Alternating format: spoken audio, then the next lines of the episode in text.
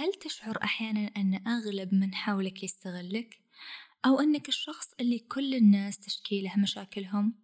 أو أنك مسؤول عن إنقاذ الآخرين وإسعادهم؟ أهلا وسهلا فيكم في حلقة جديدة من بودكاست نفس معكم سماح العثمان مدربة في السلام الداخلي ومدربة تقنيات العلاج بمجال الفكرة. موضوعنا اليوم مو موضوع جديد وفي كثير محاضرات وكتب تكلمت عنه. هل تشعر بالتأنيب لو رفضت طلب لأي أحد حتى لو كان على حساب راحتك؟ إذا جاوبت بنعم على بعض هذه الأسئلة فأنصحك أنك تراجع حدود علاقاتك مع الآخرين. خذ نفس عميق وخليني أساعدك من خلال هذه الحلقة.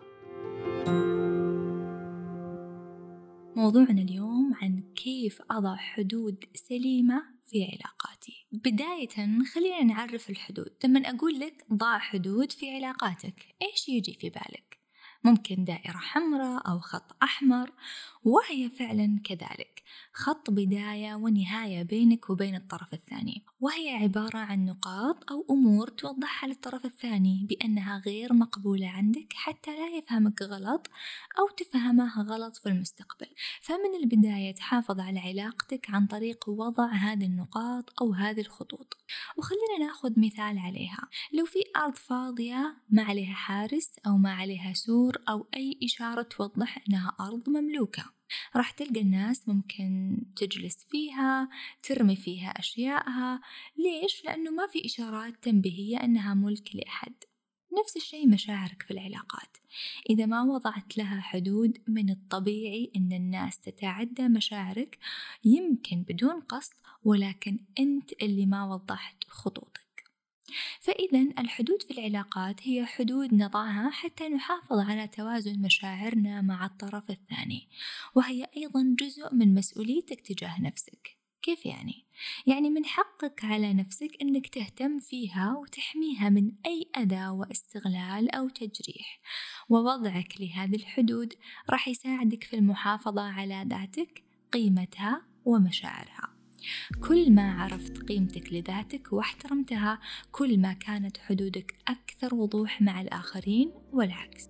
كل ما قل احترامك لذاتك ولم تحبها راح تلقى الآخرين يعتدون عليك أو يزعجونك وأنت ساكت لأنك لم تضع حدود. تقول خبيرة العلاقات والمعالجة نيدرا جلوفر تواب مؤلفة كتاب Set Boundaries Find Peace. هناك الكثير من حالات القلق والاكتئاب ومشاكل العلاقات التي تتأثر بعدم وجود حدود. خليني أقول لك أن الدخول في العلاقات بدون رسم حدود واضحة جدا متعب وجدا مؤذي. راح أعطيك مثال. لو أنت شخص تستحي تقول لا أو ترفض طلب أي شخص وتعرفت على صديق لطيف ولكن مع الوقت بدأت تكتشف أن طلباته كثيرة وبدأ يستغلك. ممكن يا فلان تساعدني بكذا ممكن توصلني ممكن تسوي لي ممكن وممكن وممكن وأنت ما تعرف تقول لأ. إلى أن شعرت أنك مستنزف من هذه العلاقة وكأن هذا الصديق معك بس عشان المصلحة. طيب أنت اللي ما حطيت لها حدود؟ ما وضحت أن عندك وقت ثمين. ما وضحت أنك تعبان اليوم. ما وضحت أنك مشغول اليوم. ما وضحت أنك ما راح تكون متواجد في كل مرة يطلبك ولازم يحل مواضيعه بنفسه. فمين خرب العلاقة الحين؟ أنت طبعا لأنك ما وضحتها من البداية. أو في كثير من الأحيان يكون الشخص هو مصدر حل المشاكل لكل الناس اللي حوله فتلقى الكل يشتكي له من مشاكله وطبعا هو يتأذى بس ما يتكلم ليش؟ لأنه هو اللي سمح لهم وقال لهم أنه عادي كلموني أي وقت اسعجوني بمشاكلكم وكأن أنا ما عندي حياة إلا الاستماع لهذه المشاكل استمع لأحبتك وساعدهم بس أيضا خلي فيه حدود للموضوع وللعلاقة. وانتبه أنا ما أقول إنك لا تفزع لأصحابك أو تساعدهم أو تكون معهم. لا أبدا.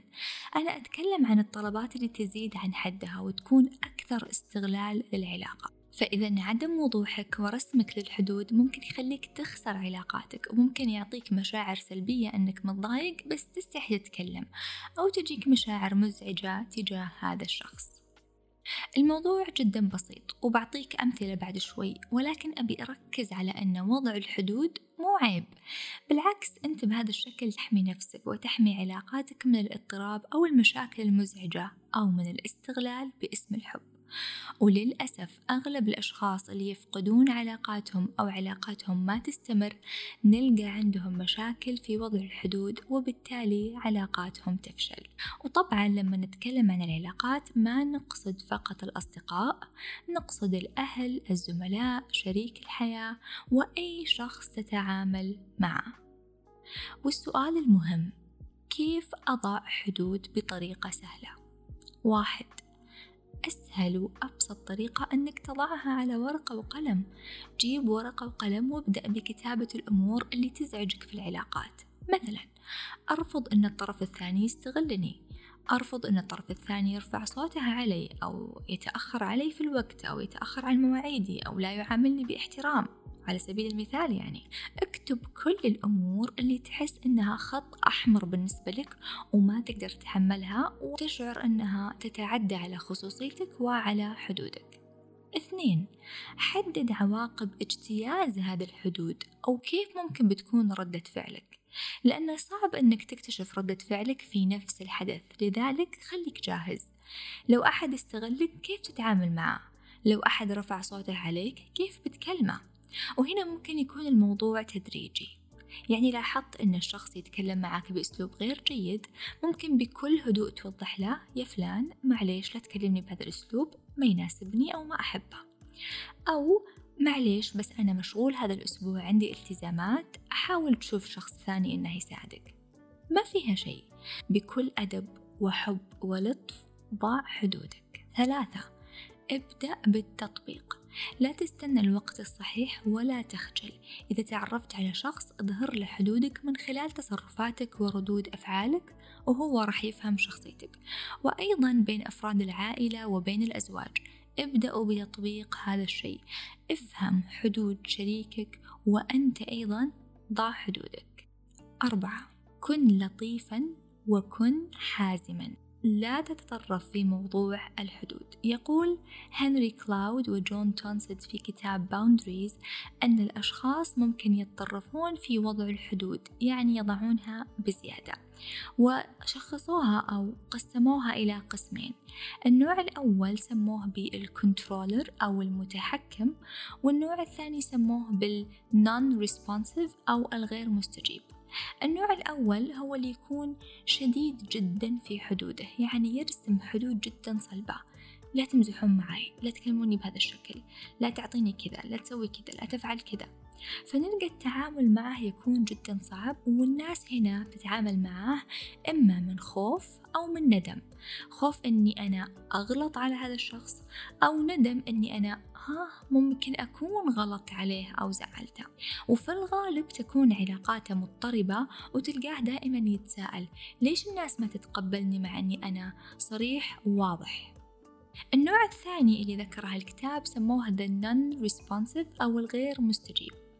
هذا اللي حط سوار حوالين نفسه مو بس حدود يعني سكر على حدود نفسه بشكل قوي. يعني لا تأذيني ولا أذيك لا تسمع مني ولا أسمع منك لا تساعدني ولا أساعدك. خلينا كذا. هل هذا صحيح؟ لا لأنك بهذا الشكل بتنفر الناس من حولك.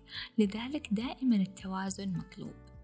تذكر أنك تستحق أنك تكون محبوب ومحترم من الآخرين وتذكر أن إحنا كبشر نستمد طاقتنا من العلاقات. فمن المهم أن علاقاتك تكون صحية وليس سمية تمتص كل طاقاتك وتتعبك. تعلم التوازن وابدأها حبة حبة وخطوة بخطوة. وقبل ما أختم لا تنسى تشارك هذه الحلقة مع أحبتك حتى يستفيدون ولا تنسى أنك تضع لي تقييم تحت هذا البودكاست.